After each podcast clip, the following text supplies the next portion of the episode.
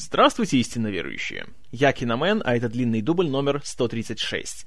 И сегодня речь пойдет об очередном юбиляре этого года, о фильме «Бонни и Клайд» 1967 года выпуска.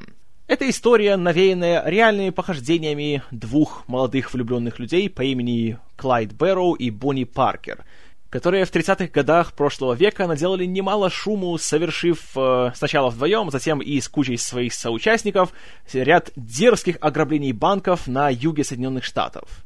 Как и в случае со всеми известными преступниками в американской истории, да и не только в американской, о Бонни и Клайде стали складываться легенды, мифы, писаться книги, и они прочно вошли в современный фольклор. Спустя где-то 30 лет после их э, похождений пришла пора и для появления Бонни и Клайда на киноэкранах. Эта история началась где-то в 1965 году, когда в редакции журнала Esquire работали редактор Дэвид Ньюман и арт-директор Роберт Бентон, которые знали друг друга, но не то чтобы были супер близкими друзьями. И сошлись они однажды, когда вдруг узнали, что одновременно читали одну и ту же книгу. Называлась она «Дни Диллинджера» и написал ее Джон Толланд. И рассказывала она, опять же, о тех же 30-х, и, следовательно, о Джонни Диллинджере, и об Але Капоне, и все остальное. И э, что их обоих привлекло, так это то, что в одной из глав была такая сноска о том, что Бонни и Клайд были не только людьми вне закона, но они еще и были изгоями своего общества. И это обоих очень заинтересовало, и они как-то разговорились на эту тему. И, кроме того, у Дэвида Ньюмана отец присутствовал на похоронах как Бонни, так и Клайда, и они подумали, что а из этого же может получиться кино. И так как и Бентон, и Ньюман были страстными киноманами, они решили, а почему бы не попытать счастье и не написать сценарий о Бонни и Клайде? Что они и сделали. При написании текста Бентон и Ньюман в первую очередь брали себе за образцы для подражания фильмы так называемой французской новой волны, в частности, работы Франсуа Трюфо и Жан-Люка Годара. И от именитых французов они позаимствовали такой прием, как резкая смена атмосферы фильма. То идет комедийная сцена, то все такое расслабленное и веселое, то вдруг наступают насилие и разврат, и этим самым они не только рассказывали свою историю, но еще и отдавали дань уважения таким картинам, как «На последнем дыхании» или «Жуль и Джим». И, кроме того, при написании в качестве исследования Бентон и Ньюман отправились в Техас и ходили, скажем так, по следам настоящих Бонни и Клайда и опрашивали свидетелей э, их э, ограблений или же тех, кто остался в живых из их сообщников или из их э, родственников. И на основе этого они написали свой текст. Когда он был готов, они отправились во Францию, чтобы встретиться с Франсуа Трюфо на предмет того, чтобы тот сделал этот фильм. Трюфо почитал сценарий, ему понравилось, и он, в принципе, даже был бы не против сделать его. Однако, как раз в то же время у него появилась возможность снять э, другой свой проект, о котором он давно мечтал и который э, давно, скажем так, вынашивал. И это была экранизация Рэя Брэдбери «451 градус по Фаренгейту». Поэтому Трюфо пришлось попрощаться с нашими сценаристами. А затем есть такая мифическая история, что после него они пошли к Годару, который, правда, отказался делать его на их условиях, потому что он не доверял Голливуду, и он не хотел снимать его в США. И более того, он э, хотел, чтобы главные герои были подростками, и события происходили в Японии. После чего, правда, пришлось с ним попрощаться. Поэтому казалось, что Бонни и Клайду не суждено появиться на киноэкране. Однако тут помощь пришла с другой стороны. Примерно в то же время, спустя пару месяцев, в Париж приехал еще один американец – Уоррен Бейти – который уже был э, молодым дарованием, который добился некоторого успеха в начале 60-х. В 61-м э, снялся в фильме легендарного Эли Казана «Великолепие в траве», который э, сделал его, можно сказать, звездой. Однако как-то вот последующие годы ни один из его фильмов хитом не становился. Поэтому он искал себе какой-нибудь такой большой, интересный проект, который смог бы повысить его статус в Голливуде. И с Трюфо он встречался для того, чтобы обсудить с ним возможность съемок фильма об Эдит Пиаф. Однако французу это было неинтересно. Но э, при этом Трюфо упомянул, что вот недавно почитал сценарий о Бонни и Клайде от этих вот двух американцев из Esquire и посоветовал ему почитать и, может, поговорить со сценаристами. Бейти так и сделал. Позвонил Роберту Бентону, взял у него сценарий, почитал и сразу же приобрел права на его экранизацию потому что он подумал, что это будет отличным проектом, на котором он собирался выступить, вот что интересно, не актером, а продюсером. И что еще интереснее, в главной роли он видел прежде всего Боба Дилана. Однако тот особого желания не изъявил. Поэтому, в конце концов, после долгих раздумий и переговоров, Бейти решил, что сам сыграет роль Клайда Бэрроу. А так как он был продюсером, то никто не смог ему перечить. Однако, мало того, что есть у него сценарий и что он сам будет играть главную роль, нужна была еще поддержка студии. Он пошел на Warner Brothers, где уже успел поработать не раз, и также есть такая мифическая история о том, что Бейти настолько отчаянно хотел сделать этот фильм, потому что он для него был своеобразным спасательным кругом для его карьеры, что он буквально на коленях выпрашивал у начальника студии Джека Уорнера, чтобы тот дал добро на съемки Бонни и Клайда. Уорнер же был человеком очень старой закалки и к Бейти относился как к очередному большому выскочке, поэтому особого энтузиазма он не питал на эту тему. Но в конечном итоге все-таки после, опять же, долгих уговоров он согласился. Однако также он не хотел выдавать много денег на этот проект. И, разумеется, он э, ни в коем случае не собирался платить хорошего гонорара Бейти, который, в принципе, мог на него рассчитывать как звезда. Но актер, что интересно, тоже э, пошел на интересную уступку. Он э, связался с начальником производственного отдела Warner Brothers Уолтером Макьюаном и сказал ему так, что дай мне хотя бы 200 тысяч на то, чтобы начать э, производство, чтобы делать пробы, э, уже нанимать э, съемочную группу, а взамен можешь не давать еще мне гонорара, но дай мне проценты от сборов. Когда Макьюэн спросил, сколько Бейти хочет, тот сказал, ну, процентов 40 будем считать. И, что особенно интересно, студия пошла ему навстречу и заключили с Бейти контракт, согласно которому он получал 40% от всей валовой выручки, которую принесет фильм. Однако тут есть такая вот одна э, загвоздка. По контракту он получал свои 40% только в том случае, если фильм трижды окупит свой бюджет. А бюджет в конечном итоге составлял что-то около 2,5 миллионов долларов. В общем, так или иначе, но процесс был запущен. Следующим шагом был поиск режиссера. Тут Бейти тоже пришлось пообивать пороги и получать много отказов, потому что к кому бы он ни ходил, и к таким режиссерам, как Джордж Стивенс, и Уильям Уайлер, и Артур Пен, с которым он уже успел поработать, все отказывались. Потому что никому не нравились главные герои, никому не нравилось насилие в фильме и его очень, скажем так, скользкие темы, которые поднимались в сценарии, поэтому как-то успеха большого не было. Но в конце концов Бейти удалось со второго раза убедить Артура Пена, с которым они уже вместе работали на фильме под названием «Микки-1». У Пена к этому времени карьера шла не ахти, и практически он был на мели, можно сказать, поэтому для него это все-таки тоже было бы хорошим вариантом развития событий. Поэтому Пен согласился. Хотя он также испытывал э, большие сомнения по поводу сценария. И многие аспекты его ему очень не нравились, и настолько, что даже где-то за две недели до начала съемок, это было летом 66-го, он даже хотел покинуть проект. Потому что, как ему казалось, сценарий Бентона и Ньюмана уже нельзя исправить, и фильм будет провалом. Однако тут Бейти нашел выход — и пригласил еще одного талантливейшего человека по имени Роберт Таун, который официально значился, э, в кавычках, творческим консультантом на фильме, а в реальности он просто был еще одним сценаристом, который э, уже на финальных стадиях переписывал сценарий и доводил его до ума. И по словам Пена, он во всем этом процессе был таким э, буфером между тремя несогласными сторонами. В одном углу были Бентон и Ньюман, в другом был Бейти, в третьем был Пен. И среди прочего изменения, которые ввел э, Таун, э, касались э, именно сексуального аспекта истории. Потому что, опять-таки, вдохновляясь французскими как фильмами, так и, в принципе, историями и нравами, Ньюман и Бентон ввели в сюжет такой мотив, что Бонни и Клайд знакомились с человеком по имени C.W. Мосс, который был их сообщником, а в свободное от грабежа время они сожительствовали втроем — и была даже сцена того, как э, у них есть большой разврат втроем, в котором мы однозначно видим, что Клайд еще является бисексуалом. И вот тут опять-таки интересно, как разные источники говорят по-разному. Э, сам Бейти в интервью сейчас говорит, что он знал об этом, и он был не против, но он решил поменять это, потому что он посчитал, что просто зритель его таким не воспримет. В то же время другие источники говорят, что Бейти сразу сказал, что «Нет, ребята, пи***а я играть не буду». И таким образом Таун нашел э, серединный вариант и сделал Клайда гетеросексуалом, но импотентом. А Моса из э, такого писаного красавца, такого статного мужчины, он э, сделал сутулым, неотесанным тюфяком. Ну и кроме того, все стороны согласились, что если Клайда сделать импотентом, то это еще придает э, некой сложности и многогранности сюжету в плане его мотивов и в плане мотивации главных героев. И теперь Клайд, везде размахивающий своим револьвером, это уже выглядело не просто как э, человек, который грабит банки, а как человек, который кое-что пытается компенсировать. Равно как и Бонни, которая на протяжении всего фильма очень любит делать всякие недвусмысленные жесты с участием этих самых пистолетов. Так что, э, сами понимаете, привет доктору Фрейду.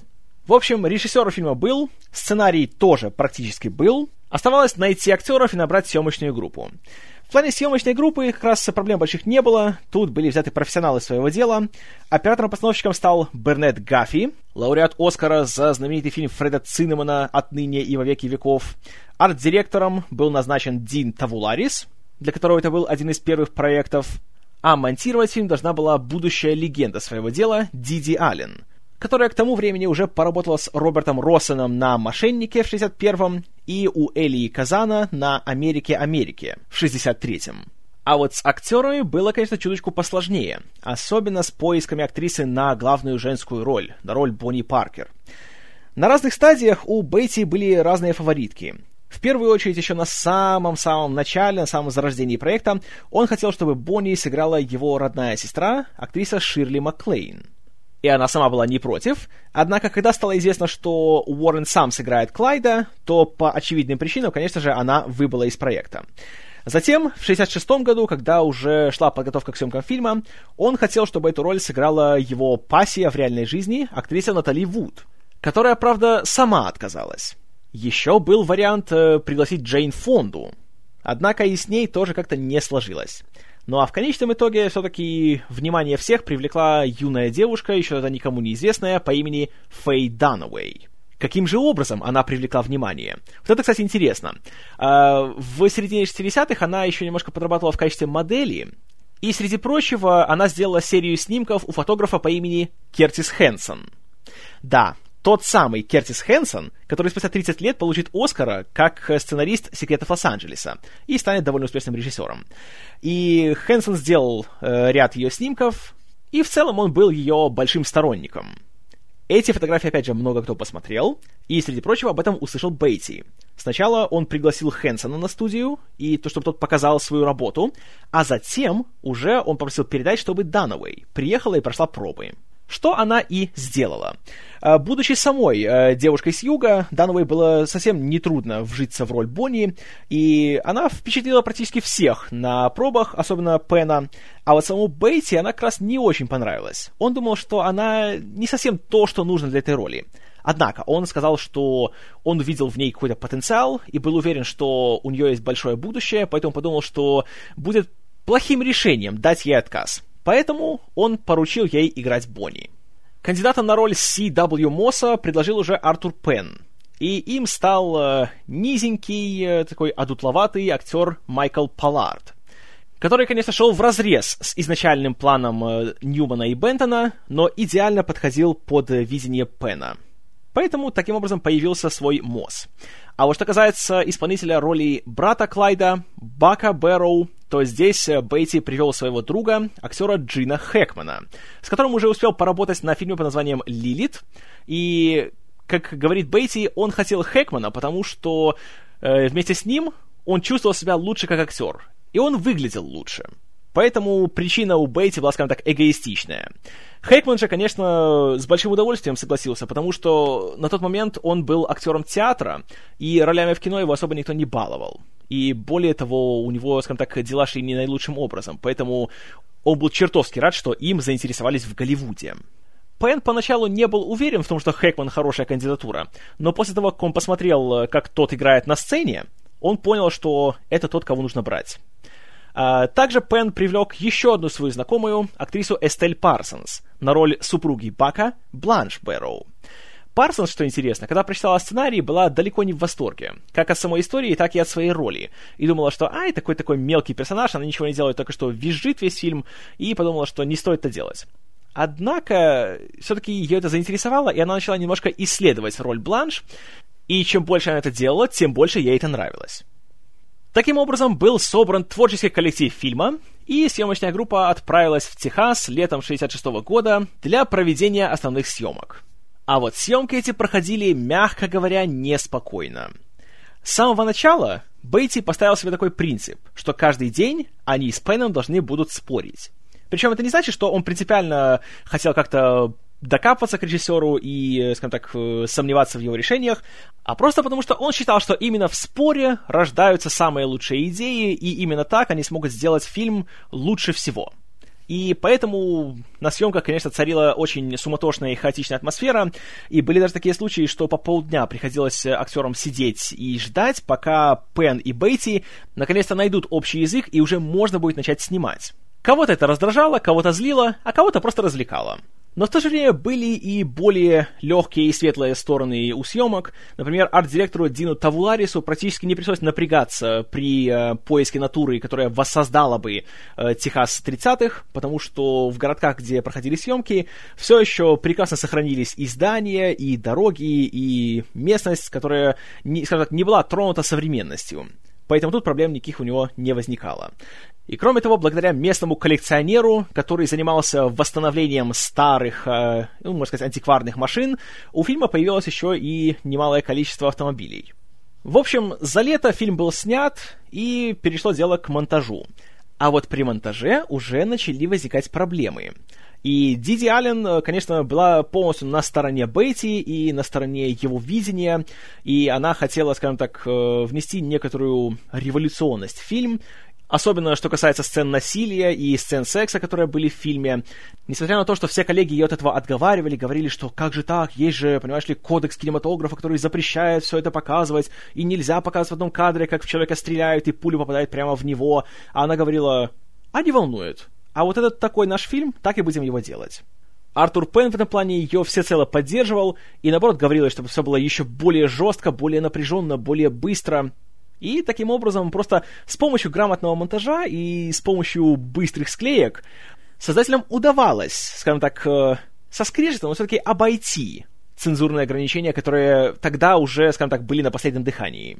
Также при монтаже была добавлена музыка к фильму. И это уже была идея Дэвида Ньюмана, который сказал, что э, ее должен написать Джордж Страус который очень активно использовал банджо в музыкальном аккомпанементе, который создавал очень такой э, интересный контраст. На экране происходили такие дерзкие сцены ограблений и погони и тому подобное, а звучала такая бодрая, такая деревенская банджо-музыка. В итоге была создана первая рабочая версия фильма, которая длилась около 130 минут. И предстояло самое страшное — показать ее руководству студии во главе с Джеком Уорнером. И тут была тоже еще одна такая легендарная история. Уорнер, которому тогда уже было за 70, э, был известен тем, что у него очень слабый мочевой пузырь. И перед показом он сразу сказал Пену и Бейти, что если я хоть раз встану во время просмотра сходить в туалет, то считайте, что фильм провалился. И во время просмотра он встал и ходил в туалет три раза. Когда фильм закончился и пришла пора обсудить то, что получилось, стояла гробовая тишина – Нарушил ее только сам Уорнер, когда в первую очередь он спросил, сколько длился фильм? Ему сказали, 2 часа 10 минут. Он сказал, это были самые длинные 2 часа 10 минут в моей жизни.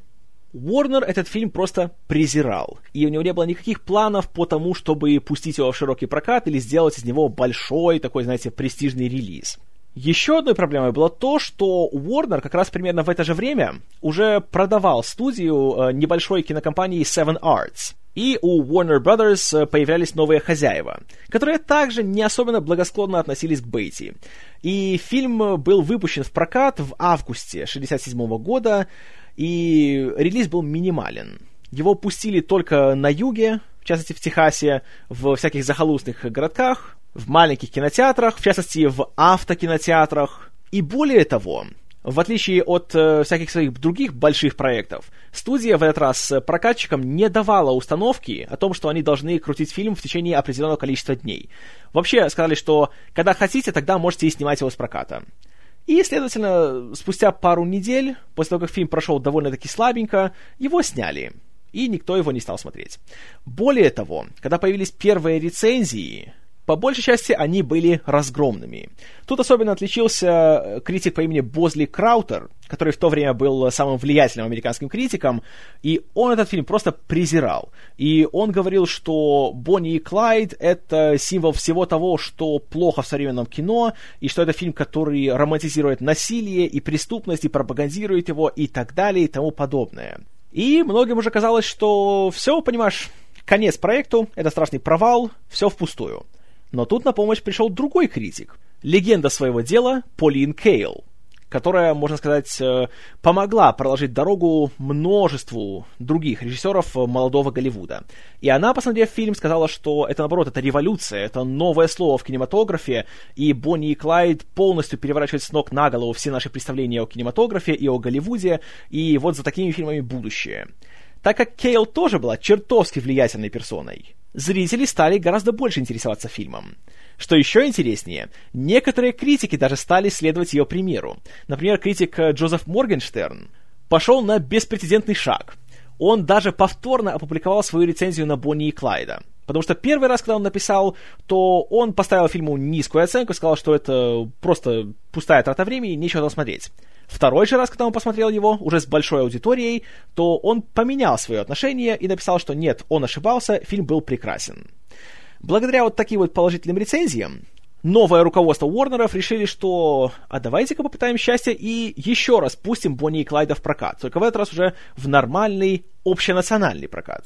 И уже теперь фильм стал хитом. Причем не только в США, но еще и за океаном. В Англии, во Франции, в Германии, в Италии фильм стал сенсацией. Окончательно это стало ясно после того, как э, многочисленные тысячи европейских женщин стали массово покупать и носить береты а-ля Бонни Паркер. А вот теперь я вам напомню о том, что по контракту Уоррена Бейти и студии Warner Brothers ему полагалось 40% от всех сборов картины, если она окупит свой бюджет более чем в три раза. А теперь, внимание, цифры. Фильм стоил 2,5 миллиона долларов, а в конечном итоге по миру он собрал 70 миллионов. Так что э, можете представить, сколько денег пошло лично в карман Уоррену Бейти. И, я думаю, можете представить, с каким усердием грызли локти руководители Warner Brothers. Также успех фильма продолжился на церемонии вручения наград киноакадемии, где Бонни и Клайд был одним из фаворитов, получив 10 номинаций, из которых, внимание, 5 было за актерскую игру. Уоррен Бейти, Фэй Дануэй, Джин Хэкман, Майкл Паллард и Эстель Парсонс все получили по номинации – а Парсонс даже ушла домой с наградой за лучшую женскую роль второго плана. Также фильм получил Оскар за лучшую операторскую работу. И Бернет Гаффи получил себе еще один Оскар. Также он был номинирован как э, лучший фильм года, э, лучшая режиссерская работа, лучший оригинальный сценарий и лучший дизайн костюмов. Однако во всех случаях проиграл. Ну а в последующие годы Бонни и Клайд стал пользоваться практически легендарной репутацией, Копия фильма до сих пор хранится в библиотеке Конгресса, а также, когда создавался национальный э, реестр художественных фильмов в Соединенных Штатах, то Бонни и Клайд э, вошел в первую сотню фильмов, которые были отобраны для сохранения в реестре. Ну и, конечно же, карьера всех практически участников фильма с тех пор пошла вверх.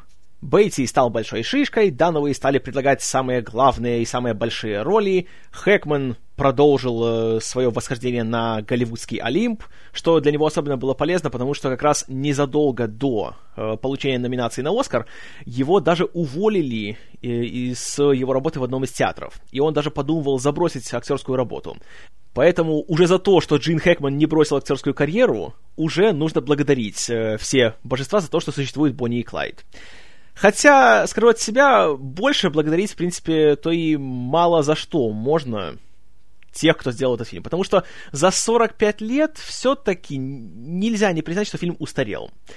Конечно, когда фильм вышел, он стал большой сенсацией, он произвел фурор, и это абсолютно естественно, потому что, конечно же, в 1967 году Фильм определенно произвел революцию, потому что он был снят не так, как были сняты остальные, в нем был не такой сценарий, как у остальных, в нем актеры играли по-другому, и в нем все было новое. И это, конечно же, можно сказать, была веха, и это был новый шаг в кинематографе. И, конечно, были такие черты, как то, что здесь не было положительных героев, главные герои были, по сути, антигероями, которые занимались грабежом, убийством и всяким развратом, что, разумеется, сами понимаете, в Голливуде, таком классическом, в его понимании, это было просто немыслимо. Не говоря уж о том, что в фильме было много насилия. И показано оно было очень так э, натуралистично, очень непричесанно, э, без всякой романтизации, что тоже было неожиданно. Э, фильм, конечно же, еще и потрепал нервы цензорам в плане своего сексуального содержания. Э, это, если был не первый, то точно один из первых э, случаев, когда в большом голливудском фильме от большой голливудской студии э, был показан акт орального секса что тоже, знаете ли, было для своих времен э, очень скандальной вещью. Ну и, конечно же, финал фильма шел против всех канонов. Во-первых, наших главных героев, спойлер, жесточайшим образом убивают, расстреливая, абсолютно не оставляя от них и живого места. Делает это полиция, причем без всякой провокации, просто делая им засаду. И, кроме того, нет никакого, знаете, эпилога и ничего. Просто выходят полицейские из кустов, смотрят на окровавленные трупы Бонни и Клайда, и все, черный экран. Даже слово «конец» нет на экране. Опять же, в год выхода фильма это было революцией. И таких фильмов практически в Штатах никто не снимал. В Европе, конечно, они были, и они потихоньку начинали уже перебираться за океан. А вот так, чтобы это снималось на американские деньги с американскими актерами на американской студии, это было прорывом. Не спорю. Поэтому Конечно же, нельзя никак, знаете, умалять э, значение Бонни и Клайда для развития голливудского кинематографа. Но проблема вся в том, что по сегодняшним меркам фильм смотрится, откровенно говоря, как-то так немножко за неимением слова получше, полюбительски. Несмотря на то, что прекраснейшие актеры, они здесь не столько играют, сколько позируют. Особенно это видно с самого начала фильма, когда только знакомятся Бонни и Клайд, и и Бейти, и Дануэй. Здесь просто... Они ходят, они э, делают такие, знаете, свои голливудские лица в камеру, и, в принципе, вот все, что они делают. У них, конечно, хорошо получается, потому что, знаете, у них все-таки лица очень голливудские, но как-то вот... Э, не знаю смотря фильм сегодня, все-таки уже не чувствуешь того всплеска эмоций, которые, наверное, чувствовали его современники. Остальные актеры, в принципе, то же самое. Джин Хэкман, которого я обожаю и которого считаю одним из лучших актеров всех времен, он, в принципе, здесь хорош, но вот, ну не знаю, чего-то все-таки ему не хватает. И просто смотришь, потому что вот этот Джин Хэкман, ты уже знаешь, кто он такой, и как бы ты приносишь с собой свой багаж знаний и понимаешь, что, а, ну, конечно же, он прекрасен, да, он всегда хорош, он не умеет плохо играть. Поэтому тоже, ну вот, вот как-то не знаю. И все остальные. Почему было аж пять номинаций за актерскую игру, для меня остается, если честно, загадкой.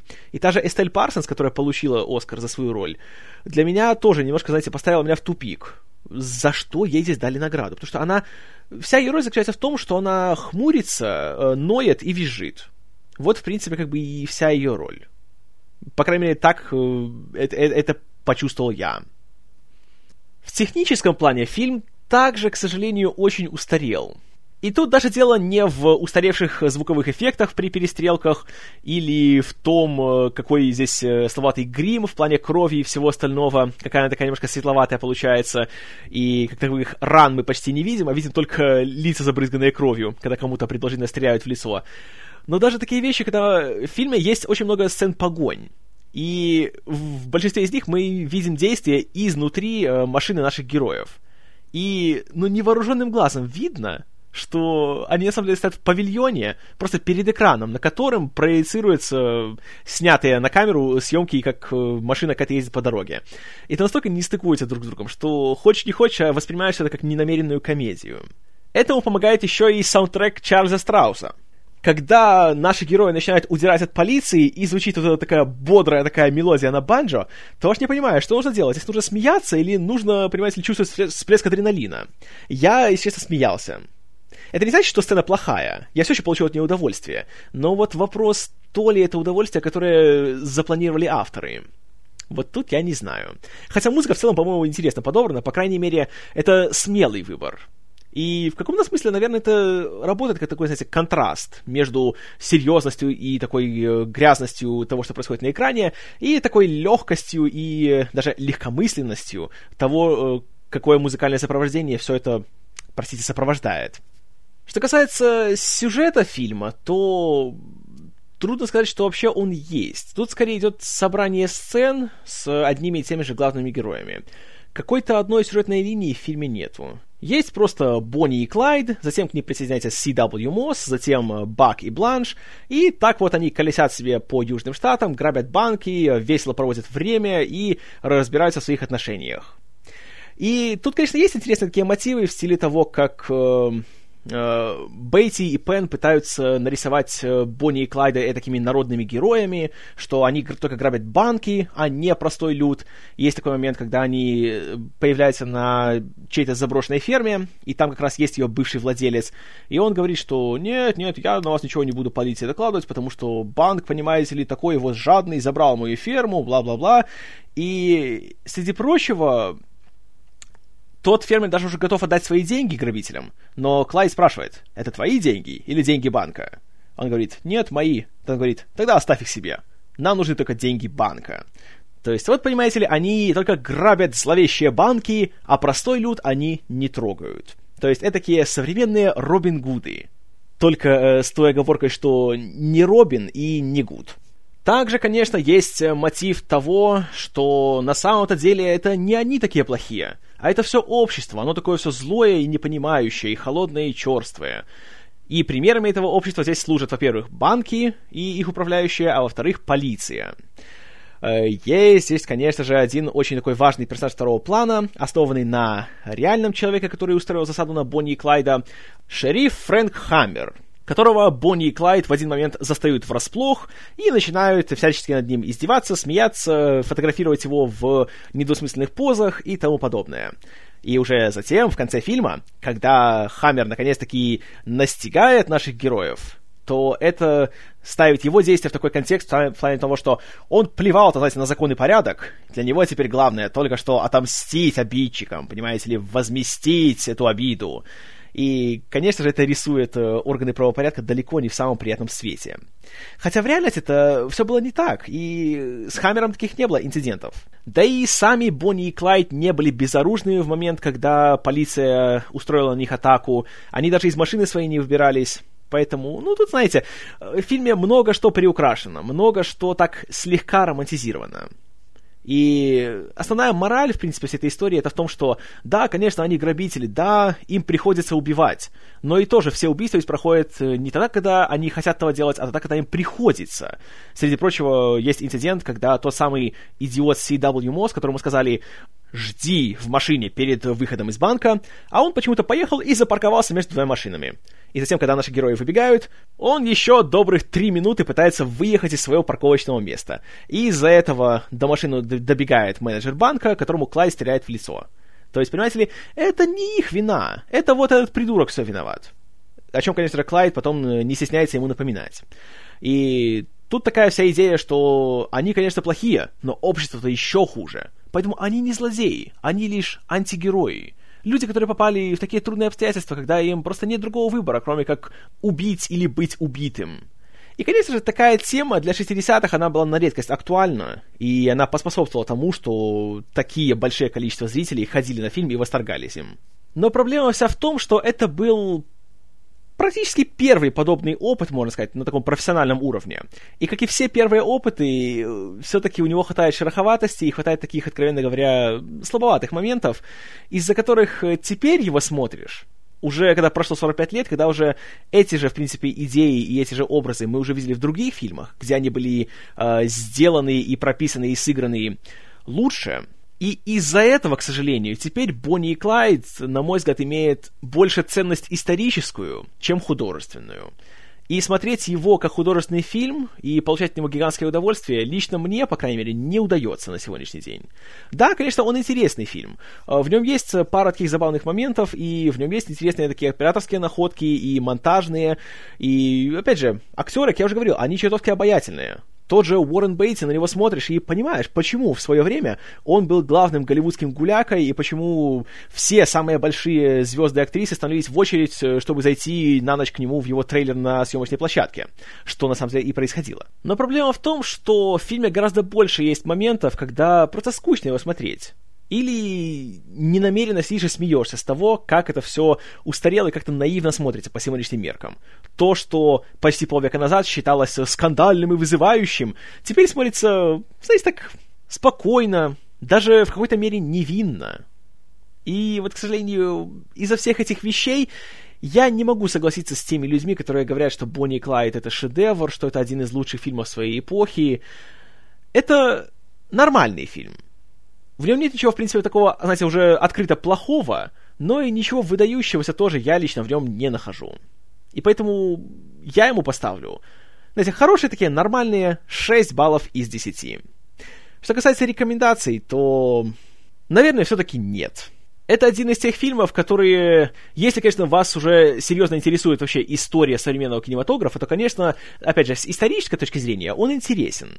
Но вот если просто хочется посмотреть какой-нибудь хороший фильм, то я думаю, что есть варианты получше. Так что вот то, что я думаю о фильме «Бонни и Клайд». А что думаете вы, истинно верующие? Пожалуйста, как всегда, пишите в комментарии. Буду рад. А до следующего раза спасибо за внимание. С вами был Киномен. И что делают звезды? Они сияют.